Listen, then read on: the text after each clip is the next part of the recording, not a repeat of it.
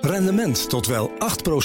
Ontdek Unity. Wij bieden koppelbare werk, kantoor en opslagruimtes die staan voor duurzaamheid, kwaliteit en veelzijdigheid. Sluit je aan bij Unity, waar alle ruimte is voor creativiteit, lef en rendement. Kijk voor meer informatie op unity-units.nl.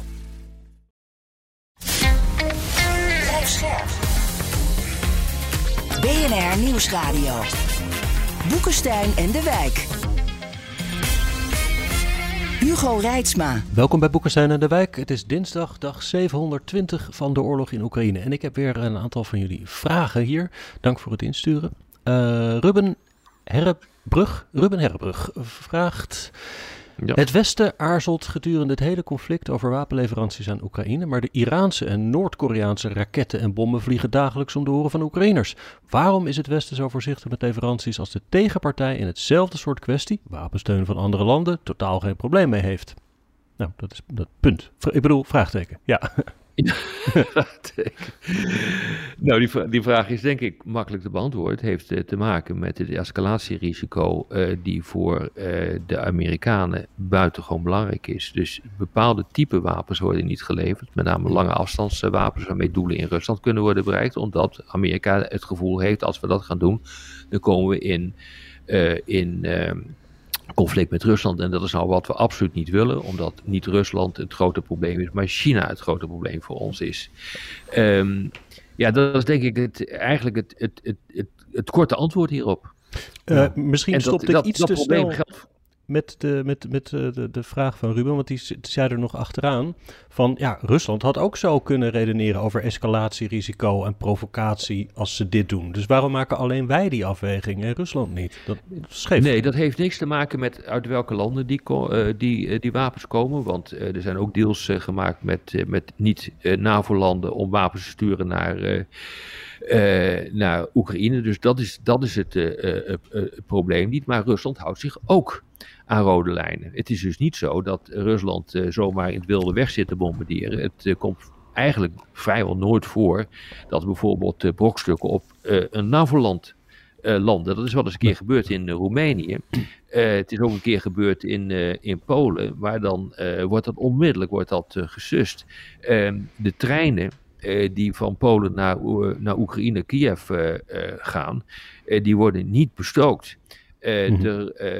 dus er worden wel degelijk dat soort lijnen ook door uh, Rusland in, in acht genomen om ervoor te zorgen dat de boel niet compleet uit de klauwen loopt en dat er een oorlog ontstaat met, met de NAVO. Dus men probeert aan allebei de kanten, probeert men het conflict te beperken en allebei de kanten kopen ook ergens anders wapens. Dus hm. de Russen doen dat in Noord-Korea, die doen dat in, in Iran. Uh, Noord-Korea, dat heeft wel grote problemen hoor, als je dat uh, gaat doen. Want dat land uh, is namelijk, dat, dat, dat zucht onder sancties. Ga je toch wapens op slinkse manier uit Noord-Korea halen, dan handel je dus ook daarmee in strijd, dat doet Rusland, met het sanctieregime van de Verenigde Naties. En daardoor ruk je eigenlijk zeg maar die hele internationale rechtsorde verder uit elkaar. Weet je, de, escalatieladder ladder is ook anders in Rusland dan uh, in Amerika. Hè? Kijk, waarom levert Duitsland geen Taurus-raketten? Omdat Amerika bang is dat die Taurus-raketten worden gebruikt voor doelen in Rusland. Dan zegt Ruben van ja, maar uh, Rusland gebruikt toch ook Iraanse raketten, waarvan als Russisch grondgebied knallen ze dan op Oekraïne. Waarom mag dat dan wel? Nou, dat, dat mag dus wel, omdat Amerika gewoon geen boots on the ground wil hebben. Die wil niet zelf betrokken worden bij die oorlog. En dat geeft dus Rusland hier een, een voordeel. Ja, maar zou je daarom niet kunnen zeggen van uh, we moeten gewoon de rode lijnen een beetje op elkaar afstemmen? Ik bedoel, de, Rusland bombardeert niet de NAVO. Nou, fijn.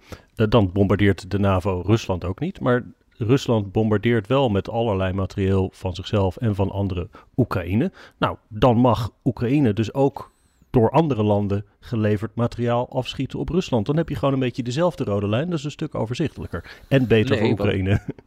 nee, wat is een kwestie van perceptie. Als de perceptie bij, uh, bij Poetin zo is dat dan een rode lijn wordt overschreden, dan kunnen wij wel zeggen het mag.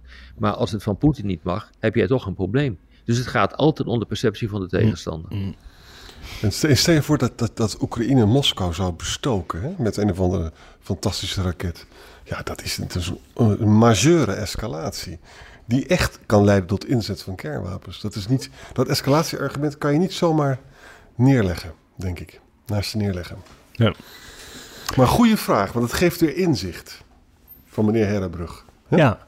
Ja, en het blijft gewoon een kwestie natuurlijk, hè, van, vanaf dag één van de Ja. oorlog. eh, en het, het verschuift allemaal steeds wat. Maar dan is het steeds om- goed om, de, om die argumentatie weer te maken. Gaan we door naar Louis de Bruin. Eh, die zegt, er wordt steeds gesteld dat de burgerslachtoffers die vallen tijdens Israëls oorlog tegen Hamas de voedingsbodem zijn voor haat jegens Israël en een leger van toekomstige strijders en terroristen zal vormen. Maar de oorlog in Vietnam, waar de burgerbevolking enorm heeft geleden onder Amerikaans geweld, heeft hier niet toegeleid.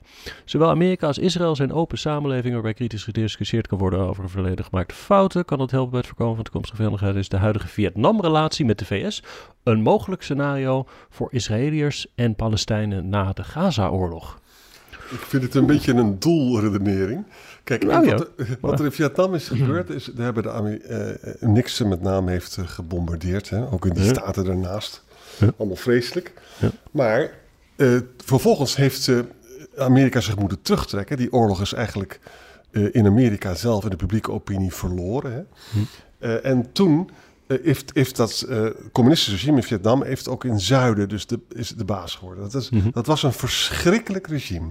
Dus daar hebben de Vietnamezen niet zulke geweldige herinneringen aan. Hè? Dat is dus het eerste verschil. Hm. En het tweede verschil is, Amerika is, toen het regime is gaan liberaliseren, heeft Amerika heel veel ontwikkelingsgeld in Vietnam eh, gestopt. En ook Hm. heel veel handel gaan drijven. Zelfs dat, ken je nog die verschrikkelijke foto waarbij dat naakte meisje van 13 in Ja. wanhoop over de straat loopt? Nou, dat meisje is dus gaan studeren aan een Amerikaanse universiteit, las ik laatst. Ja. Met andere Mm. woorden, Amerika heeft er heel veel aan gedaan om die relatie met Vietnam te herstellen. En dat is wonderwel gelukt. Ik kan je eh, zeggen dat wat eh, Israël nu in, eh, in de Gazastrook doet, nou, om die haat eh, weg te nemen, dat lijkt me niet eenvoudig. Dat kan dus echt alleen maar gebeuren als er serieuze stappen worden gezet met een perspectief op een twee-staten-oplossing. En, als er Mhm. ook, en als er ook aan wederopbouw wordt gedaan en zo. Maar ik ben eh, eerlijk gezegd, als ik dan Netanyahu zelf hoor zeggen dat hij gewoon tegen een twee-staten-oplossing is, Hm. ben ik bang dat deze doelredenering eh, niet doeltreffend is. Nee, dat, eh, dat klopt. En bovendien heeft het heel lang geduurd voordat Amerika er geaccepteerd werd in eh, Vietnam. Ik kan me nog herinneren, ik was daar heel, heel lang geleden. Eh, en toen kon je t-shirts daar kopen als buitenlander met I'm not an American erop. Dus Ja. ja, ja weet je, dat duurt gewoon heel lang tijd, heel, heel veel wonden. En op een gegeven ogenblik zijn de problemen zo groot. In, in het, ehm, in het eh, geval van Vietnam is eh, bijvoorbeeld China de grote tegenstander. Nou ja, dan zie je dus eh, dat Ja. eh, dat ook geldt voor Amerika. En dan is 1 plus 1 2 en dan ga je samenwerken. Hè, dat is wel hoe het werkt in de sociale betrekkingen. Ja. Zou het een groot verschil met Amerika en Vietnam is dat de, de Palestijnen en de Israëli's gewoon echt zo op elkaars lip wonen, maar dat zel- zelfs de economieën totaal zijn verweven. Dus of ze nou leuk vinden of niet, eh, ze moeten Hm. wel met elkaar verder, toch? Nou ja, de Gazastok, was, Gazastok was dus niet verweven met Israël. hè. Ik bedoel, wel, Nee, wel, een aantal, wel een aantal arbeiders die dan mochten. Maar het was gewoon eigenlijk een, een, een stagnerend gebied. Echt, echt Ja. volstrekt hopeloos. Hm. Nou, dat is wel een goed antwoord hoor, vind ik. Nou, eigenlijk. nou, ik ben nog niet helemaal tevreden. Maar Oké, nou, Het waar is- ben je nog niet tevreden nou, over? dat weet ik eh, eigenlijk ook niet, want het is een moeilijke Oh. vraag. Maar eh, iets, ehm, die mensen moeten toch met elkaar verder. Er zit gewoon niks anders op. Dus, Uiteindelijk eh, gebeurt dat natuurlijk ook wel. Uiteindelijk eh, eh, komt er wel een oplossing. Maar in het geval van het Midden-Oosten... Ja, zijn we nou al bijna 70 jaar aan het klooien. Dus eh, ja. Kijk, weet je, ik heb wel eens gezegd, die twee-staten-oplossing is inderdaad de enige duurzame oplossing. Maar ik- er is geen begin eh, van een meerderheid in Israël om daar daadwerkelijk aan te werken. Wat, er- wat er nu gebeurt, ze zijn in shock en ze zijn alleen maar bezig met veiligheid. En als ik op Twitter ook die, die, die tweets zie, dan zijn ze, vinden ze het ook prima als de Gazanen worden opgeruimd. Dat is ongeveer de, de situatie. Nou, Ja. dat, leidt, dat leidt niet tot een duurzame oplossing. En zeker niet tot minder haat eh, bij de Gazanen. Nee. Dus op langere termijn komt het misschien allemaal goed, maar dat is altijd zo. Uh, op dat kortere termijn cliché, maar ziet dat het er wel. alsnog vrij somber uit allemaal. Maar ook dat is meestal Zo- eh, in Ja. deze tijden. Goed, gaan we door naar Ilko. Die zegt, wat mij interessant lijkt, is als er een keer een uitgebreide aflevering kan komen om een realistische geopolitieke strategie uiteen te zetten. Wat moet en kan de EU met bondgenoten op korte, middellange en lange termijn doen om haar eigen belangen te verdedigen, maar ook hoe kan zij proactief zijn en dwingender worden? Nou, ik kan in elk geval zeggen dat ik bezig ben met een paar interessante gasten op dit terrein voor een eh, uitgebreide aflevering. Maar misschien in deze korte aflevering kunnen jullie er alvast een beginnetje mee maken. Wie? Nou, Rob, begin maar. Ja, nee, kijk, dit is een ontzettend goede vraag. En dat heeft onder andere te maken met het feit dat we in Europa de afgelopen 30 jaar eh, eigenlijk alleen nog maar een morele politiek hebben gevoerd. En niet meer eh, zijn gaan denken in termen van machtsbalansen en eh, machtspolitiek. Eh, dus dit, dit, eh, je zult, wil je echt een geopolitieke speler eh, worden, dan zul je het roer totaal om moeten gooien. En eh, dat betekent dus eh, dat je veel meer moet gaan nadenken in hoe zet ik effectief eh, mijn economische macht in. Dus eh, de, de sancties vind ik prima, maar die werken door de bank, genomen niet. Hoe kan ik dat doen? Wel met bijvoorbeeld handelsakkoorden of allerlei andere akkoorden. En als het nodig is, wat voor sancties leg ik dan op? Zodat ze wel effectief eh, gaan worden. En je zult ook een militaire speler moeten worden. Want wil je geopolitiek een belangrijke speler worden, dan heb je maar twee smaken om je macht uit te oefenen. Dat is je economische macht en dat is je militaire macht. Nou, militaire macht kunnen nog geen deuk in een pakje boter slaan. Dus dat zul je moeten gaan doen. En dat zul je ook in belangrijke mate los van Amerika moeten kunnen. En je moet eh, eh, dus proberen om met al die Europese landen dan op één lijn te komen. Nou, dan krijg je discussies over een Europese Veiligheidsraad, waar ook, denk ik, de Britten bij betrokken moeten eh, worden.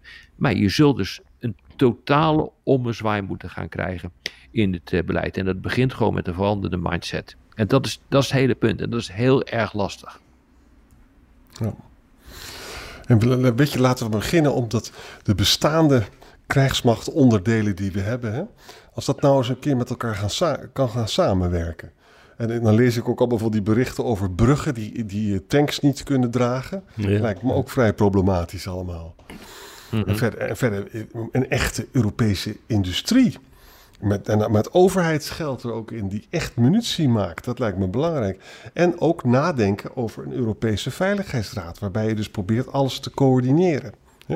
En dan blijft natuurlijk het nationale parlementen blijven belangrijk. Maar er moet wel meer. Er moet wel een raad komen. Dat kan niet anders. Toch waar alles samen Ja, het- Zeker, maar alles staat en valt met een sterke economie. En als je dan naar de cijfers kijkt, dan is het tamelijk dramatisch in Europa. Echt heel erg dramatisch zelfs. Eh, we worden steeds zwakker economisch ten opzichte van Amerika en ten opzichte van China. Ja. Eh, we denken nog steeds dat we het ontzettend goed hebben, maar dat is niet zo. De energiekosten die zijn niet zo hoog eh, geworden eh, door eh, de vergroening, eh, maar ook door het besluit om eh, de om steeds minder energie, olie en gas uit Rusland te halen en nu helemaal niks meer. Eh, dus je moet heel duur gas inkopen, bijvoorbeeld in Qatar. De energietransitie is niet zomaar gemaakt. Je loopt in eh, Europa tegen allerlei regelingen aan, eh, zodat eigenlijk regels beginnen een enorm probleem te worden voor ondernemers. Nou, eh, dat allemaal bij elkaar opgeteld, eh, dat leidt er nu toe eh, dat die Europese economie gewoon niet goed draait. Hm. En we hebben al eerder een discussie gehad in onze reguliere uitzending op een zaterdag over de deindustrialisatie in, in Duitsland. Die gaat gewoon door. Eh, investeringen worden soms gewoon niet meer gedaan, ook niet in Nederland, maar men gaat naar het buitenland omdat je gewoon niet meer goed kunt investeren, omdat je je bedrijf niet aan het elektriciteitsnetwerk kan Mhm. koppelen. Nou gaan zo maar door. Dus eh, er zitten een aantal structurele problemen in Europa. Los je die niet op, dan kan je ook niet de basis leggen voor het zijn van een geopolitieke speler. En, want die basis heb je nodig voor het oprichten van een sterke eh, defensie. En om die economie, die economische macht, ook daadwerkelijk offensief te kunnen inzetten naar andere landen toe. Want dat is geopolitiek. Dat is een heel belangrijk punt. Hè? Duitsland krimpt, jongens. Duitsland is, de economie is aan het krimpen. Dat gaat Ja. dus helemaal niet goed met de zaalmeister, de betaalmeester van Europa. Hè? En, ik, en ik lig ook nog steeds wakker van dat Economist-stuk van een paar weken geleden. Waarbij dus dat wordt het gewoon feilloos wordt dat uitgetekend. En de Amerikanen durven meer risico te nemen en hebben daardoor gewoon structureel een hogere groei. Mhm. En ook het verhaal, kijk, Apple en Amazon en al die dingen, Google, dat is Amerikaans, dat is niet Europees. En dat komt omdat die markt van ons versnipperd is. En daar zit het grote geld natuurlijk. Hè? Zelfs onze eigen bakker op de hoek gebruikt Google-advertenties. En Ja. daar wordt Google rijk van. En, en daar wordt Europa dus niet rijk van. Ik kwam ergens een keer Ja, een af- statistiekje tegen waar ik bij wel zat te knipperen met mijn ogen. Dat was, ik weet niet of- helemaal of ik het eh, precies goed kan reconstrueren, maar het kwam er ongeveer op neer dat, zeg 20 jaar geleden waren de Europese en de Amerikaanse economie ongeveer even groot. En nu is Amerika ongeveer de helft groter. Dat is gigantisch uit de pas gelopen. Ik dacht 30% maar Ja, daarna, ja. daarmee is het nog steeds, daarmee is het nog steeds astronomisch. En dat, en dat stuk kwam uit de Financial Times. Nee, dat, is, een, eh, dat is ook zo. En dat geeft heel goed aan eh, wat, een, eh, wat het probleem is in Europa. Dus als je de basis niet op orde hebt, kun je nooit een geopolitieke speler worden.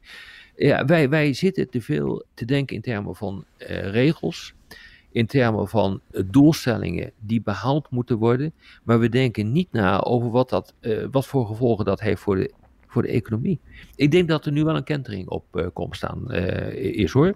Eh, men begint dat nu ook te realiseren in de hoofdsteden, maar ook in, in Brussel. Dat, ja, dat je dus echt wel wat moet gaan doen.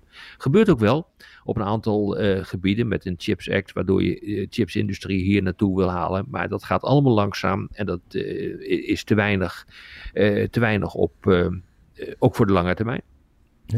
En eh, wat altijd bij dit soort vragen natuurlijk weer terugkomt, is de vraag naar een Europees leger. In, in wat voor vorm dan ook. Ja, dat vind ik een onzinnige vraag zo langzamerhand. Want een Europees leger, dat begint ook een eh, politieke discussie te worden om iets niet te hoeven doen. Want je bent toch niet voor een Europees leger. Niemand weet wat dat precies is. Maar een Europees leger, weet je, dat eh, hebben we in wezen al. Geen enkel land is in staat om zichzelf te verdedigen. Als je wat wil, dan moet je gezamenlijk optrekken. Eh, dat betekent dus dat het automatisch zo is eh, dat je ook gaat nadenken over de gezamenlijke aankoop eh, van spullen. Hè.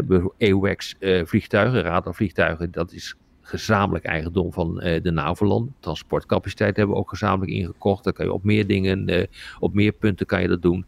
Een Europees leger is echt onzin. Je kunt alleen gewoon op Europees niveau heel makkelijk organiseren dat Europese krijgsmachten, of althans onderdelen daarvan, samen gaan werken. En dat is gewoon echt wat anders. Die kun je ook Mhm. gezamenlijk inzetten. Dat gebeurt ook in het NAVO, in, in NAVO-kader. Dat zijn ook internationaal samengestelde eenheden, die kun je gewoon inzetten. Dat is allemaal geen enkel probleem. Ja. En wat voor label je daar vervolgens op plakt, dat maakt niet uit. Ja, jongens. Het is allemaal eh, treurig. We zitten in een bejaardentehuis. Wie gaat, wie, wie gaat straks het licht uitdoen in Europa?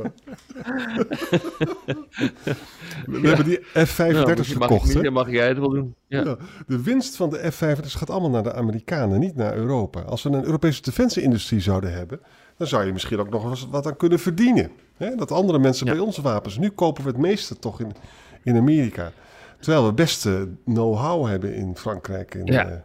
Eh, Nou, misschien toch nog even een belangrijk punt eh, wat, je, wat je nu zegt, eh Arend Jan. Kijk, wij hebben eh, de afgelopen decennia, vele decennia, hebben wij onder de Amerikaanse atoomparaplu en de Amerikaanse conventionele defensie, hebben wij onze welvaartsstaat kunnen opbouwen. En, we zijn, en, en daardoor hebben we onze veiligheid overgelaten aan Amerika.